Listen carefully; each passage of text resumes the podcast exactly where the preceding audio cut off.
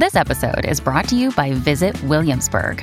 In Williamsburg, Virginia, there's never too much of a good thing. Whether you're a foodie, a golfer, a history buff, a shopaholic, an outdoor enthusiast, or a thrill seeker, you'll find what you came for here and more.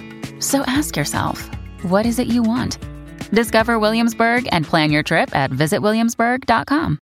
Hello, everybody. This is Marshall Poe. I'm the editor of the New Books Network. NBN listeners like to read books and buy them. So we thought we'd tell you that right now, our friends at Princeton University Press are having a remarkable site wide sale. You can get 50% off books, including ebooks and audiobooks, with the code 50, F I F T Y, at checkout until May 31. You can save some real money on Princeton University Press books. I encourage you to go there and check it out. Welcome to the New Books Network. Hello, everyone. Welcome to another episode of New Books Network. I'm Morteza Hajizadeh, your host from uh, New Books Network. And today I'm honored to be speaking to Dr. Simon Mills about a wonderful book he published with uh, Oxford University Press. The book is called A Commerce of Knowledge Trade, Religion, and Scholarship Between England and the Ottoman Empire, 1600 to 1760. The book was published in 2020. Dr. Simon Mills is a senior lecturer in early modern history at Newcastle University. Simon, uh, welcome to New Books Network. Uh, uh, hi, thank you for having me on. Right. Uh, before we start talking about the books, uh, can you briefly introduce yourself, Simon? Tell us about yourself and your field of expertise, and more importantly, how this book came about and why you decided to write a book uh, about about the exchange of, let's say, knowledge, commerce of knowledge between England and the Ottoman Empire? Certainly. So, uh, my name's uh, Simon Mills. I work uh, in uh, Newcastle University in uh, in England. Uh, I, I, know you have one in Newcastle University in Australia as well. And my field of interest is really the history of ideas in the 17th and 18th centuries. initially, I was um, interested in the history of philosophy. That was the, the actually the topic of my PhD research. Uh, but uh, the history of um, biblical studies and uh, and the history of what were called uh, at the time in the 17th century Oriental studies, which uh, began um, in that period with this with the study of Hebrew. Uh, but expanded uh, during the course of the 16th century to include the languages which were recognized at the time as being closely related to Hebrew, that is uh, Arabic, uh, Syriac, and uh, Aramaic, and, and so forth. and, and, and this discipline, the, the, the, study of Oriental languages, took root in the European universities in the 17th and, and 18th century. Uh, so that's one part of my interest. The other part is really uh, the, the broader uh, connections between uh, Western Europe and the uh, Islamic world, which uh, during this period was primarily the, the, the Ottoman Empire. Uh, and I'm particularly interested, I suppose, in how those two interests come together. That is, how the, the, the connections, diplomatic uh, and commercial, uh, between the European states and the Ottoman Empire in the 16th and 17th century resulted in or facilitated these kinds of uh, scholarly and intellectual exchanges. And that's obviously the, the, the topic of, uh, of a commerce of knowledge, or, or, or, a commerce of knowledge tries to explore one aspect of that much broader topic through the case study of these, uh, uh these uh, English chaplains in Aleppo. Mm. So, sorry. No, go ahead. Go ahead, please.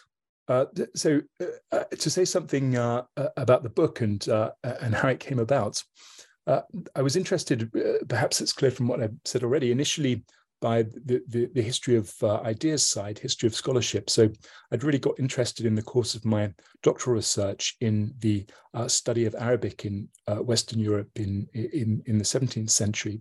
I was particularly uh, inspired by a book by a scholar called Gerald Toomer about the history of Arabic studies in 17th century England and I wanted to uh, write about that, but I wanted, I suppose, to try to uh, contextualize it by looking at it within the context of English uh, commercial uh, relations with the Ottoman Empire uh, during this uh, during this period.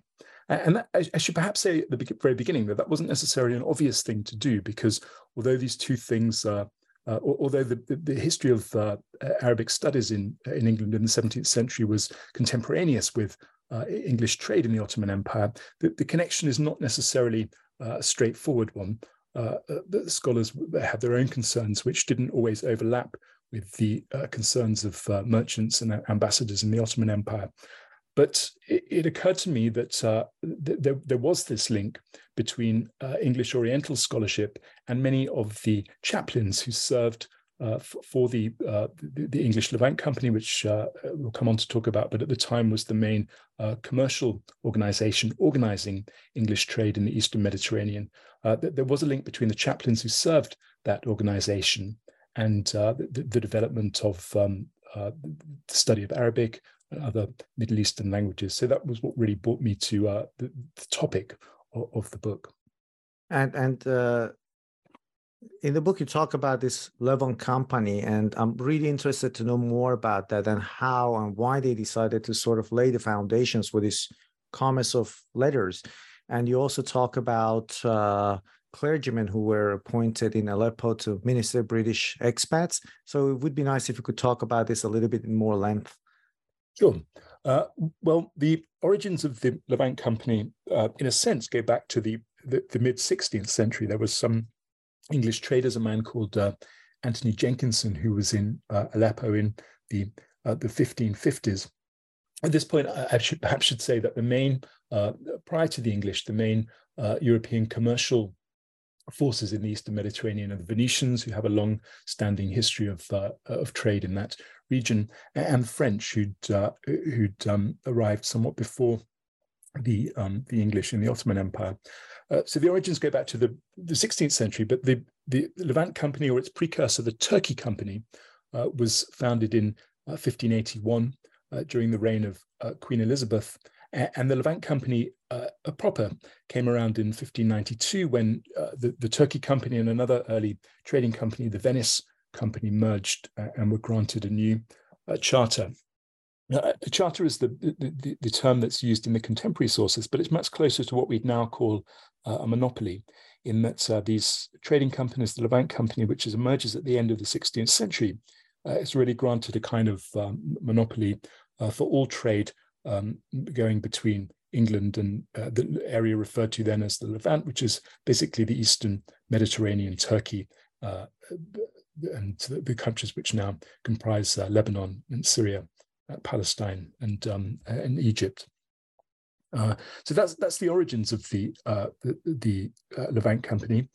It, uh, it has its center in Istanbul, Constantinople, where the English from around this time maintain an ambassador and during the course of the 17th century, two centers uh, in the Levant really emerge uh, as the main um, uh, uh, uh, points of English trade. Izmir in Western Turkey, usually referred to at the time by its Greek name Smyrna, and Aleppo in in Syria, which is the, the, main focus of of my book. and the chaplains. Um, yeah. Yeah. Well, uh, the, the origins of the of the chaplains uh, go back again to the end of the 16th, uh, beginning of the of the 17th century. the first ones, as far as I'm uh, aware, uh, was sent out to uh, Constantinople, Istanbul, to, to, minister to the English ambassador based in in that city. and from around the end of the, the, the 16th century, the Levant Company agreed to send out uh, chaplains to, to minister to its then quite small communities of, uh, of English merchants, first of all in Aleppo uh, and afterwards in uh, in Izmir. Uh, so generally, throughout the course of the 17th and through to the 18th century, the Levant Company maintains and pays the salaries of three chaplains in Istanbul, in Smyrna, Izmir, and and in Aleppo. And the job of the chaplain uh, is uh, is really uh, just that to minister to the um, to to the to the English merchants to conduct an Anglican uh, Church of England religious service on Sundays uh, to, to make sure that uh, general moral uh, uh, standards upheld among the, uh, the, the merchants who are usually young uh, men who've uh, who've gone out to to serve in Aleppo, sometimes for a period of uh, a decade or, or so. but apart from that, they, they, don't have very much to do in terms of the, the, everyday trading business of the of the company and its merchants. Uh, another thing I'm really interested in, you talk about how these chaplains uh, established and also maintained connections between Syria and uh, English universities, London and also English universities. How, how did they go about establishing these connections? What was the purpose of that? Yeah, well, I, I said that um, they didn't have um, uh, very much to do in terms of uh, the, the, the, the business dealings of the company, and in a way, that's exactly what makes them of interest to me because it meant that uh, many of them did have time uh, to follow their own uh, pursuits. So, so most of the chaplains, all of the chaplains, had been uh, educated at uh, one of the two uh, then existing English universities, Oxford and Cambridge. And in fact, m- most of the ones, most of the chaplains who went out to Aleppo during, certainly all of the ones during the 17th century, and most of those in the 18th century, had been educated at one of the colleges of, of the University of Oxford. And some of them, not all of them, but some of them uh, had already developed uh, scholarly interests uh, related to the Eastern Mediterranean before being appointed as chaplains. So some of them, for example, had begun uh, the study of Arabic, then, uh, or certainly in the early 17th century, quite fashionable in the in the University of Oxford. And they were all uh, broadly interested in the kinds of things that uh, scholarly uh, young men in the 17th century were interested in uh, the, the, study of classical texts, and particularly the study of what's often referred to as antiquarianism, that is, coins, ruins, other material remnants of, of the Eastern Mediterranean. And so uh, for, for many of these chaplains, uh, a stint of uh, three or four years in Aleppo was an opportunity to pursue uh, various kinds of, uh, of scholarly interests, learning languages, or exploring the, the, the material remains of the uh, of Syria and and the Levant um, more broadly. And what many of them tended to do was to remain uh, in touch with their, their friends uh, and colleagues at the university from which they'd uh, come, and to occupy some of their time by writing letters back to uh, the, the, the, these uh, friends and colleagues, uh, in giving them reports, informing them about uh, uh, life in in the Levant, and supplying them with um, with observations which they thought might be of interest to, to, their friends at home. And one of these champions you talk about is Edward. I hope I'm not mispronouncing the name. Pocock or Pocock, Pocock? yeah. Pocock, yeah. yeah uh, he, he was a fascinating character. He stayed in Aleppo and then he he built his own uh, he built his own library. He established his own connections with scholars and also booksellers in in in Syria. Can, can you talk a little about him? How long did he stay there? And talk about his library and his connections with with Syrian locals there. Yeah, sure. So uh, Edward Pocock is uh, probably uh, for somebody uh, coming to the book. Edward Pocock is probably the best known of, of, the chaplains uh, about whom I, I, I, write in the book.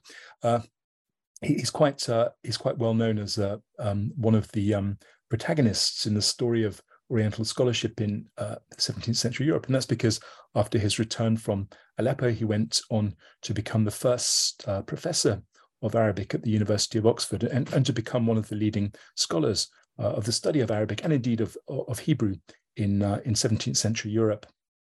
And already uh, before he uh, went out to Aleppo in 1630, uh, uh, he, he began to uh, to make a name for himself as, as a scholar, publishing a, part of the Syri- Syriac version of the Bible.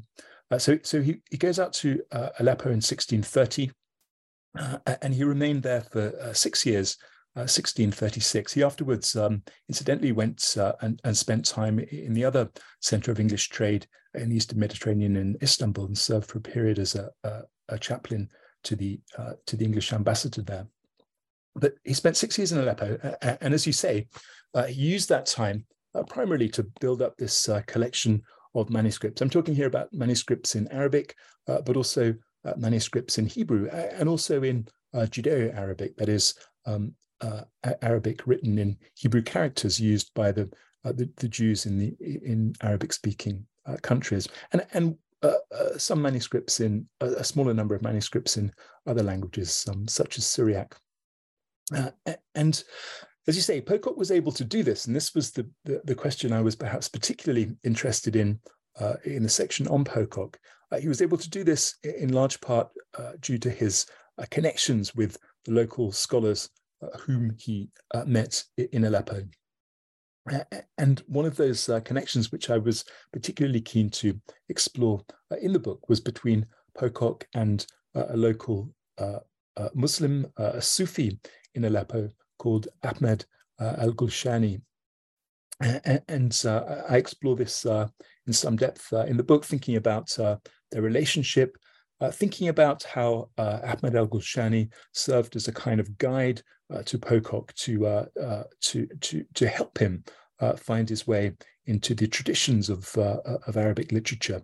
Uh, and I should maybe say here that the the um, uh, the, the, breadth of uh, of interests uh, represented in Pocock's library is very wide. So you find we find there books of poetry, books of history, books about religion, and and Ahmed al-Gulshani, as I tried to show in the book, was played quite a major role in uh, assisting Pocock to to to build up this uh, build up this collection.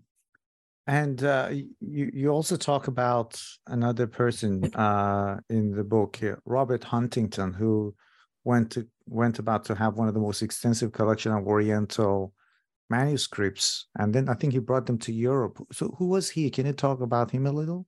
Yeah, sure. So Robert Huntington uh, uh, is a younger man uh, uh, than uh, Edward Pocock and had indeed been a student of uh, Edward Pocock uh, at Oxford uh, prior to his, um, his setting out to Aleppo.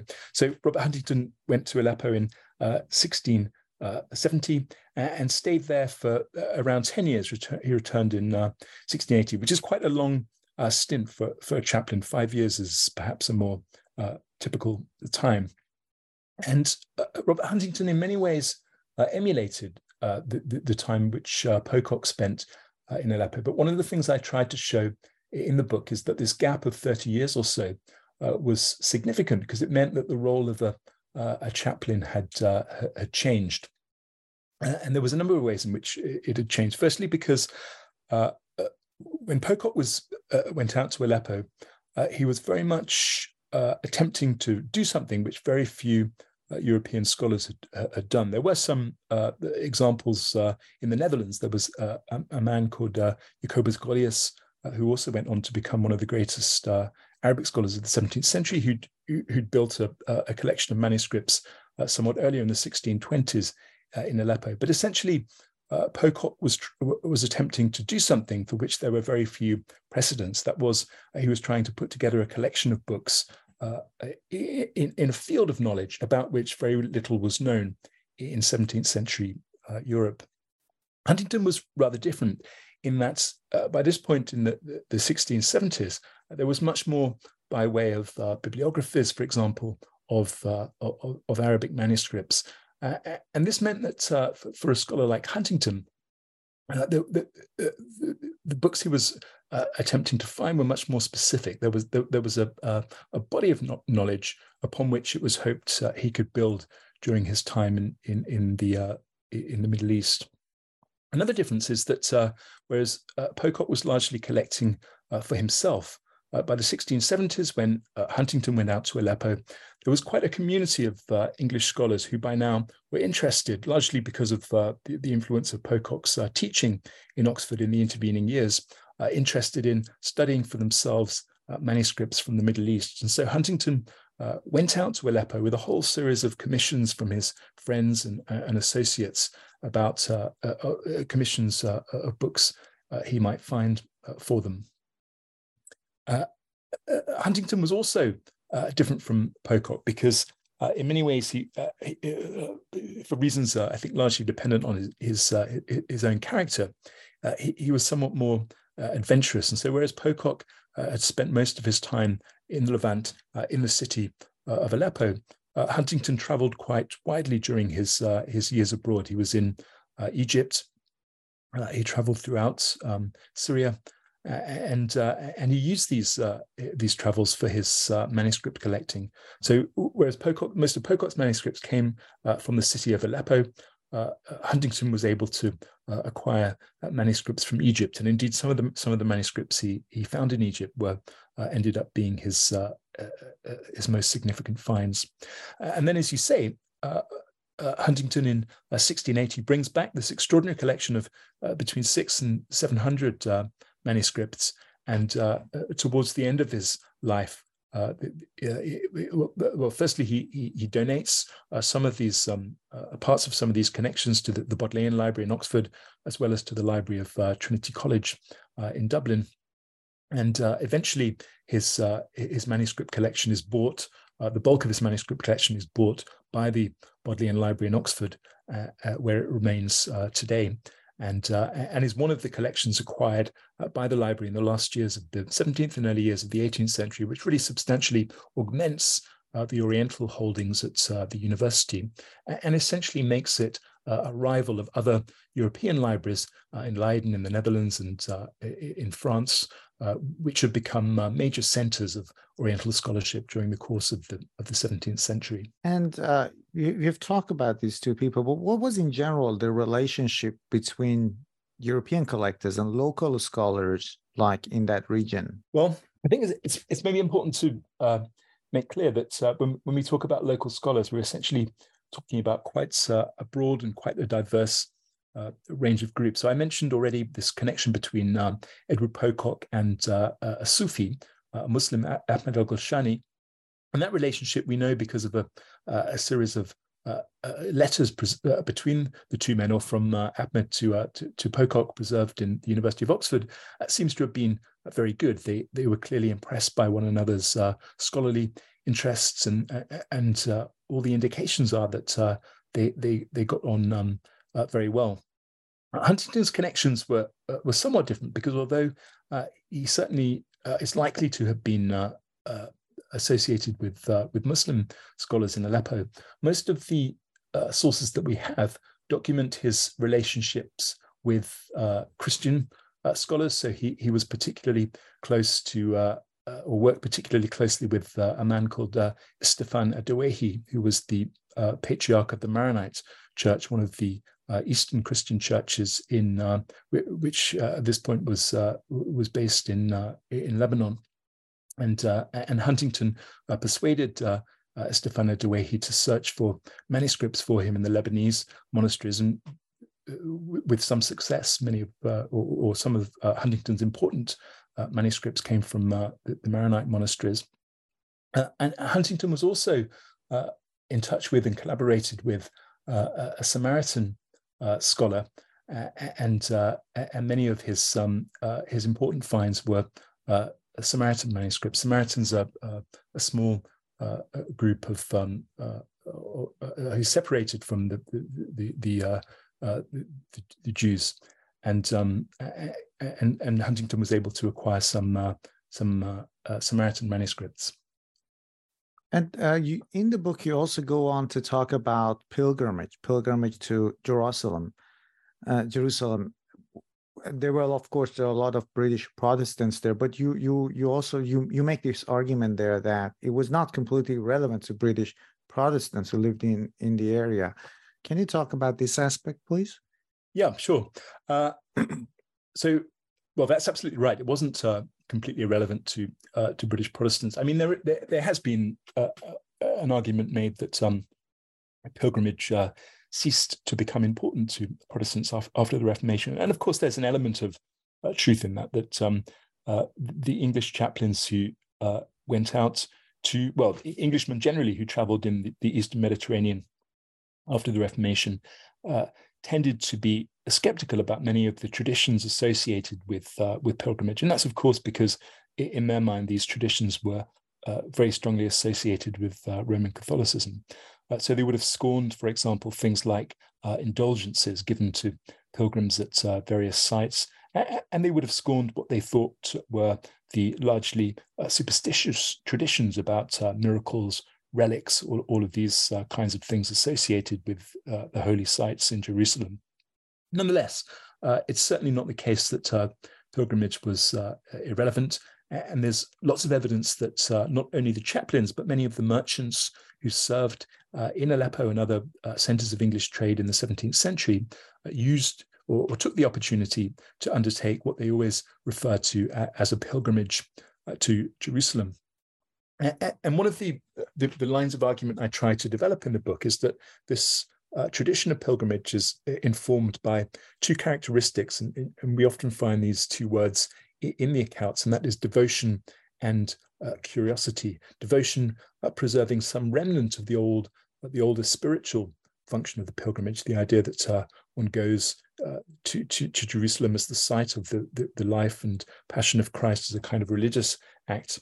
Uh, but curiosity very much associated with uh, the, the, characteristic ideas of the of the 17th century that, uh, that, that that something can be learned and that there's some uh, intrinsic value in in in seeing these places and particularly in uh, observing them uh, for oneself. So that very much th- th- those two ideas, devotion and curiosity, uh, very much stand behind this uh, this tradition of pilgrimage. And this ties in again with the point I made earlier, where many of the chaplains and indeed uh, some of the merchants uh, use their experience in the Levant uh, to write back to their, their, their friends at home and, and, to provide them with uh, information and observations which they, they, think those friends might find interesting. And this is very much what we see in the the, the, pilgrimage tradition, where we find preserved many uh, sometimes quite lengthy and fascinating letters and accounts of of, the uh, of the pilgrimage uh, to Jerusalem.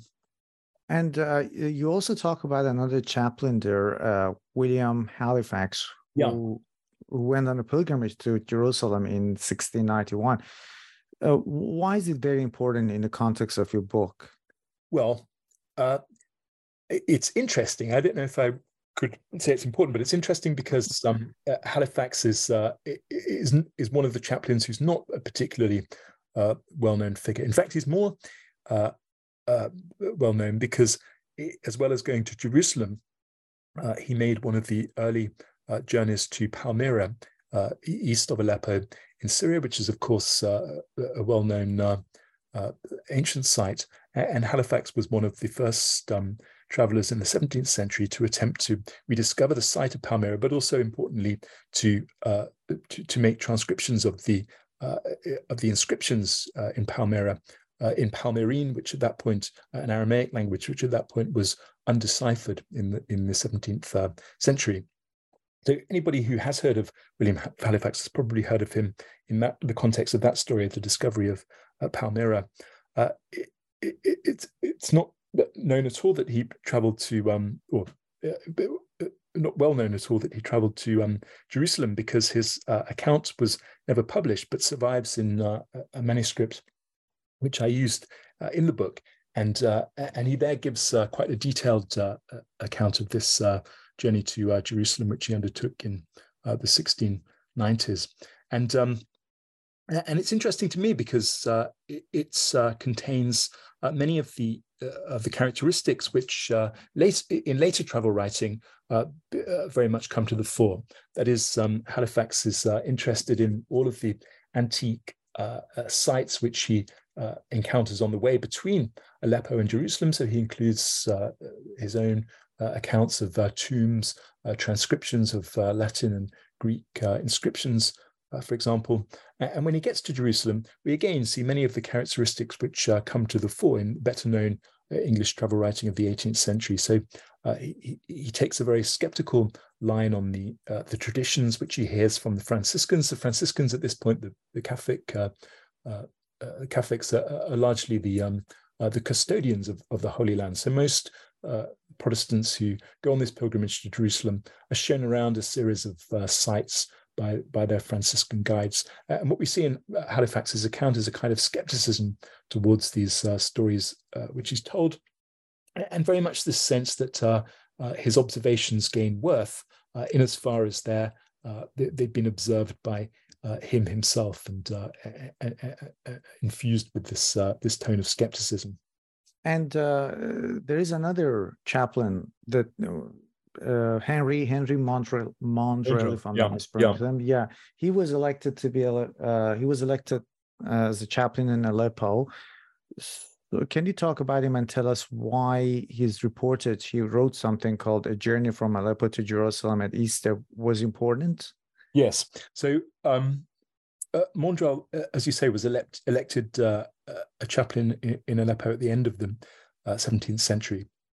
And in many ways, uh, the, the story I try to uh, tell in the book is that he was quite an unusual character for to, to, to fulfill the role which he did. He didn't particularly like some of the um, the chaplains earlier in the 17th century. We've just been talking about Pocock and Huntington and others he didn't particularly have a, a, a, very notable scholarly background before going out to Aleppo, and there's uh, there's clearly a sense uh, in the, the, the sources that uh, he may have been uh, sent there by his uh, uh, or, or, his appointment was arranged by his uncle, a very influential Admiralty judge, in order to um, to get him out of some rather difficult romantic um, situation which he'd which he'd got into uh, and um, from most of uh, or, or, his occasional uh, letters which he, he sent back, it very much seems that uh, Maundrell was thinking much more about his own uh, clerical career in England uh, than he was about any uh, great feats of discovery, building collections of manuscripts or observing the Holy Land, as had some of his predecessors. Nonetheless, in, in the first year, years of the 18th century, Maundrell set out on this uh, Uh, chap uh, uh, pilgrimage to um, uh, to Jerusalem, uh, and he becomes significant after that, largely because as a consequence of fortuitous events, this account is published.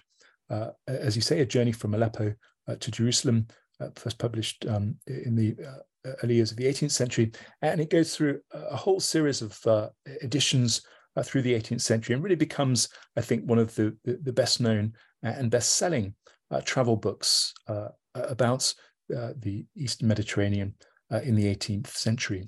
And uh, these chaplains, some of these chaplains also established links with Arabic speaking Christian churches in the Ottoman Empire. how, how, how was it done and what was the purpose of specific establishing these links with the churches there? Yeah, well, that's really the third part of the book which I try to explore. So the first part is um, largely about collecting in manuscripts. Uh, part two is about um, the uh, these um, antiquarian traditions, and then the, the third part is um, is about the links between the the Church of England and uh, the Eastern Christian churches, and these links begin uh, in, in the 17th century. So Edward Pococke, I think, probably as a, a consequence of uh, observing what the Roman Catholic missionaries are doing in the earlier 17th century in Aleppo, is inspired on his return to undertake uh, a number of works in Arabic. He translates uh, a version of um, the, the, Dutch uh, remonstrant scholar Hugo Grotius's famous book uh, on the truth of the Christian religion, and he makes a version of the English uh, catechism in uh, in in Arabic.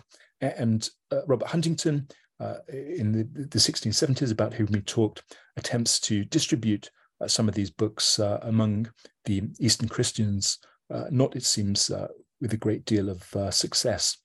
There are some other chaplains. There's a man called Robert Frampton, whom we haven't talked about, but who is a very interesting chaplain in Aleppo in the 1650s and 1660s, and he uh, takes a great uh, interest in the condition of the uh, of the Christians uh, in Aleppo, particularly in a charitable sense. He tries to set up uh, a charitable benefaction to help the the, um, the Eastern Christians. But uh, this part of the book really explores what happens in the 18th century, which is largely a, a, consequence of the work of the Society for Promoting Christian Knowledge. the Society for Promoting Christian Knowledge had been founded in 1698 and wasn't primarily concerned with the Eastern Mediterranean. So they're interested, first of all, in um, uh, uh, maintaining uh, libraries in the English provinces and, uh, and then in uh, the New World in America. Uh, but in the 18th century, they're persuaded to, um, to, attempt to print and to distribute in Syria a series of Arabic Bibles, the New Testament, and the Psalter, that is the book of uh, Psalms, uh, translated into Arabic for the use of the Eastern uh, Christian churches. And this brings them into uh, collaboration with the English Levant Company, um, largely because they the plan is that the chaplains will distribute the, these books for them among the Christians in Aleppo. And you also talk about this project there called um, a society for for promoting Christian knowledge. Yeah, uh, and also there you talk about the role of uh, Rowland Sherman in this project. So can you tell us what this project was and what was the purpose of it, and what was particular about the role of Rowland Sherman in this? Yeah, well, I said that the uh, Society for Promoting Christian Knowledge hoped that the the Aleppo chaplains would um, would uh, uh, distribute the Bibles, and that was uh, perhaps the obvious um, uh, plan of action. But as it turned out, uh, a merchant called uh, Rowland Sherman came to take uh, a very prominent um, role in this. Uh, Sherman's very unusual in many respects, and he's unusual because whereas the, my book largely focuses on the chaplains, Sherman comes in the 18th century to undertake many of the tasks which during the 17th century have been pretty much the exclusive uh, preserve of the chaplain. So it's not very common, for example, uh, uh, for English merchants serving in Aleppo to try to learn Arabic. Sherman, Sherman is very much uh, an exception. He learns uh, Arabic uh, exceptionally well. Sherman, I should say, spends the unusually long time of around 60 years in Aleppo. He goes out there as, as quite a young man and stays there for his whole life. And during this time, uh, he learns Arabic uh, uh, very well, and and he became involved and very interested in the, the, the Eastern Christian churches, and particularly the Greek Orthodox Church, and in Aleppo. I should perhaps just uh, sketch in here that the main context for what the Society for Promoting Christian Knowledge is doing in Aleppo is uh, the, the, success throughout the 17th and into the 18th century of, of the Roman Catholic missions. And, and during the time that uh, uh, Sherman was in Aleppo, uh, there was a, a, split, a famous schism between uh, what we would now think of as the, the, the Greek Orthodox and uh, the, the, Greek Catholic Church, the Greek Catholic Church being uh, the, the part of the, the Arabic speaking Greek Church under the Patriarchate of Antioch, which had adopted, as a consequence of the Catholic missions, uh, Catholic teachings. And so this uh, and this results in a, a struggle between the uh, the Orthodox and the Catholic factions, and it's largely this struggle which is the background to Sherman's uh, activities attempting to uh, distribute uh, Bibles printed in England in Arabic. So Sherman becomes a central figure in the book, largely because of this role which he plays uh, uh, uh, helping the, the, the aims of the uh, the Society for Promoting Christian Knowledge of England, but dependent very much on these relationships uh, he's been able to build uh, in Aleppo, and particularly I, I, explore the relation his relationship with a man called Athanasius III at Dabbas, who's the, the, the patriarch of of the Orthodox Greek Church. and, during the period, the early 18th century, when Sherman's in Aleppo. And what happened with this this this magnificent culture of let's say uh, of commerce of knowledge. That you talk about um, that this manuscript collecting in Aleppo sort of tailed off since the days of Pococke and Huntington in 1930s and 70s 1630s sorry and 1670s why did that happen? Yes. Well it's a very difficult it's a it's a complex question. I suspect that uh, there are many different answers uh, answers to it. One of them is about the uh, simply about the history of Oriental studies in in Europe, uh, and that is that um, there's a brilliant uh, uh, surge of uh, in this field of scholarship in the early part of the the 17th century, particularly connected in England with the work of Edward Pococke and Pococke, as I mentioned already, has uh, contemporaries in other European countries, particularly uh, Jacobus Golius in the Netherlands, doing similar things.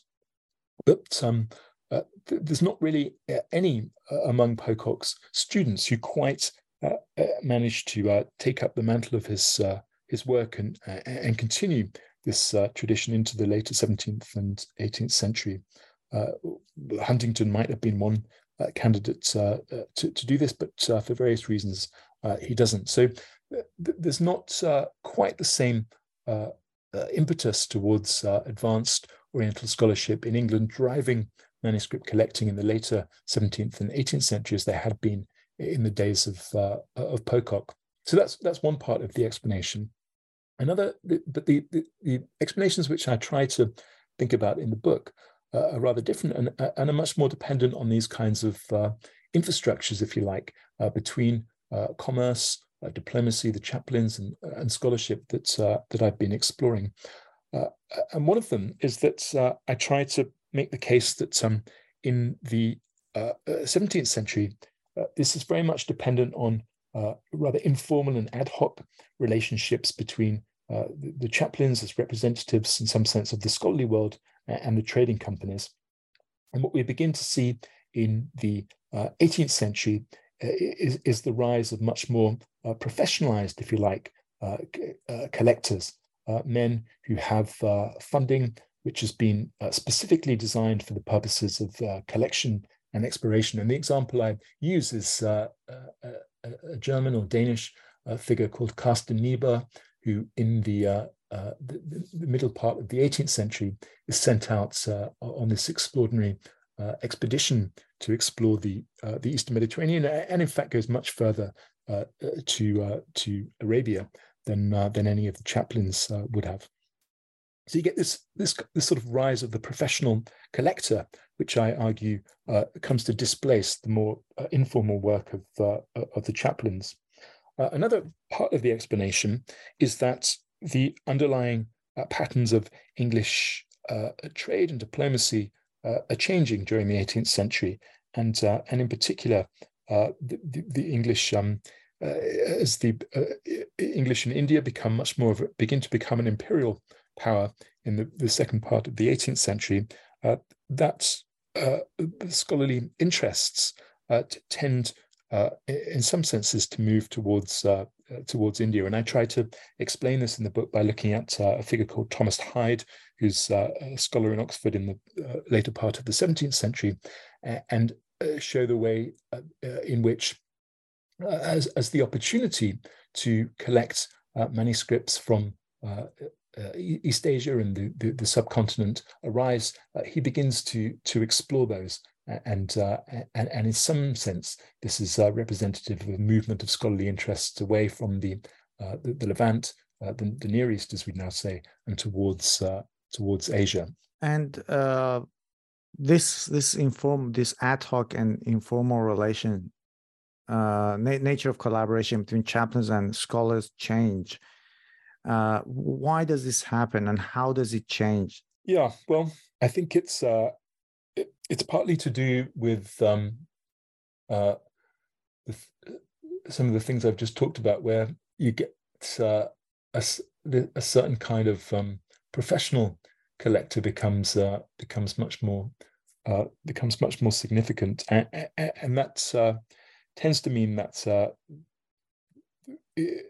during the the, the 18th century, uh, we don't really see any uh, chaplains like um, with with the kind of energy that had driven Robert Huntington in the in the in the in the 17th century. I mean, one thing perhaps to say as well is simply that the uh, the Levant Company in the place of Aleppo becomes much less significant during the course of the the 18th century. So whereas um, I think it's it's no coincidence that Huntington is perhaps the most energetic uh, chaplain in, in, a scholarly sense, in the sense in the sense of the uh, the size of the collection that he's able to to build and the, the, extent of his travels and his work uh, exploring Syria and Egypt. Uh, the, the, there's no coincidence between the fact that he does this and that at this point in the 17th century, the Levant, the English trade in the Levant is really at its peak. The, the, uh, Aleppo is a very important uh, place for English trade, and that trade is flourishing. And this begins to change somewhat in the uh, the 18th century. So there's a man who I, a chaplain who I explore much later uh, in the 18th century, in the 1760s, called uh, Thomas Dawes, and uh, and he in his letters he's uh, complaining about his salary and he makes the point that uh, that the meager salary he has and the, the, uh, his duties prevent him from traveling and prevent him from doing very much uh, in a scholarly sense and he does give uh, uh, some sense there of his attempt to learn languages and and he he plugs away at studying Arabic and so forth. But it but it seemed to me very much a rather pale echo of the, the, the kind of work that uh, figures like um, Pococke and and Huntington had done in earlier in the 17th century. And in many ways, as I say, that's that's partly a consequence of or not unconnected with the, the, the decline of the, uh, the, the Levant trade and, and specifically the significance of Aleppo in the, in the 18th century. Mm. Uh, before we end this conversation, I'd like to make a comment and then I'll ask you one final question. Yeah. Uh, my background is not in history, but I really, really enjoyed reading this book. And I guess to me, a part of the purpose of uh, what I learned from the book was actually this rich history of collaboration between the East and the West, or let's say in this mm. case, England and and the Ottoman Empire. Before reading your book, I had come across another book by I forgot the name of the author. I think in America it was published as uh, Sultan and the Queen, which was ah, about yes. the uh, yeah anyhow but but when i read that book i was just fascinated between uh, fascinated by this collaboration between england and the ottoman empire and solomon the great was king king of the ottoman empire and this book that uh, you've written also uh, highlights another aspect of this this intercultural interaction between the two regions and i guess it's a much needed part of history because a lot of people think that uh, you know many right wingers or conservatives tend to think that well there's this invasion of the east into the west and and the cultural decline in the west. But i guess books like this just go to show how rich this collaboration has been over centuries. Yes that's uh, uh, yeah. yes yes. Well that's uh, that's uh, very um very good very nice of you to say so uh, and i think um I think that's right. I mean, one of the, uh, uh, as you as you may know, one of the sort of uh, ideas that defines uh, so much work on this uh, field was um, the work of the, uh, the, the literary scholar Edward Said and Said's idea of, yeah. um, of Orientalism, and and there's of course much truth to this. The the, the, the way that um, Western scholars, particularly in the or Western authors, particularly in the 19th century, uh, wrote about uh, the, the, the, East and the Muslim world in uh, in sometimes quite derogatory terms. But I suppose what I wanted to to try to show in this book is that a rather different kind of um, relationship between the um, Western Europe and the the, uh, the, Ottoman Empire existed in, in an earlier period, in the 16th and the 17th century, when the, the power balance, of course, was was quite uh, was quite different. And for many of the chaplains who went out to Aleppo, certainly in the early period, it was the Ottoman Empire that was uh, that was the great uh, imperial force. But um, mm. and the particular what I wanted particularly to explore was that when we begin to look beneath the surface, uh, so to speak, of of the way that the, the East was represented in uh, in European writings during this period, and look uh, at the actual um, process of uh, collaboration between uh, Western scholars and, and, and the scholars and copyists and uh, other figures whom they whom they met in the East, we really do catch sight of these of these moments of collaboration, and, and following that through uh, what I hope people would uh, get some sense of from reading the book is that uh, this uh, field of study which I've been referring to as Oriental studies in, in the 17th century uh, was uh, in many respects a working out of that of those those small episodes of collaboration, and therefore we can see that it was something Oriental scholarship which was constructed uh, uh, both by Western scholars, of course, but also by the uh, Eastern scholars who are copying manuscripts, uh, supplying information about uh, how to read them and, and how to interpret them. So it's a kind of collaborative process, as you say, between the, the, the Western world and the, and the Muslim world, which is perhaps quite striking to, to, to a modern 21st century person looking back on this this earlier period. Mm. Is there any other uh, book you're currently working on or any other project? Yes. So I'm actually uh, working now on a, a book about um, uh, a, smaller scale book about uh, an Eastern uh, Christian scholar from Aleppo who uh, who came to Europe in the early 18th century and had a very interesting career first in Germany and afterwards in England. A man called uh, Carolus Rali Dadichi, who appears very briefly in A Commerce of Knowledge because he gets involved in the 18th century with the Society promoting Christian Knowledge's project to translate the Arabic Bibles. But he does lots of interesting things before that, particularly in the German city of of Halle and uh, and so I'm I, am i I'm working on what I hope will be a, a short book about him. Mm. Well, I hope to be able to talk to you about that book soon on your Books Network. It would be very good. Yeah, yeah. Mm. Uh, thank you very very much for taking the time to talk with us about this wonderful book, Simon. Well, thank we you again. Really, I really uh, enjoyed this conversation. Me. It was a pleasure. Yeah. Cheers.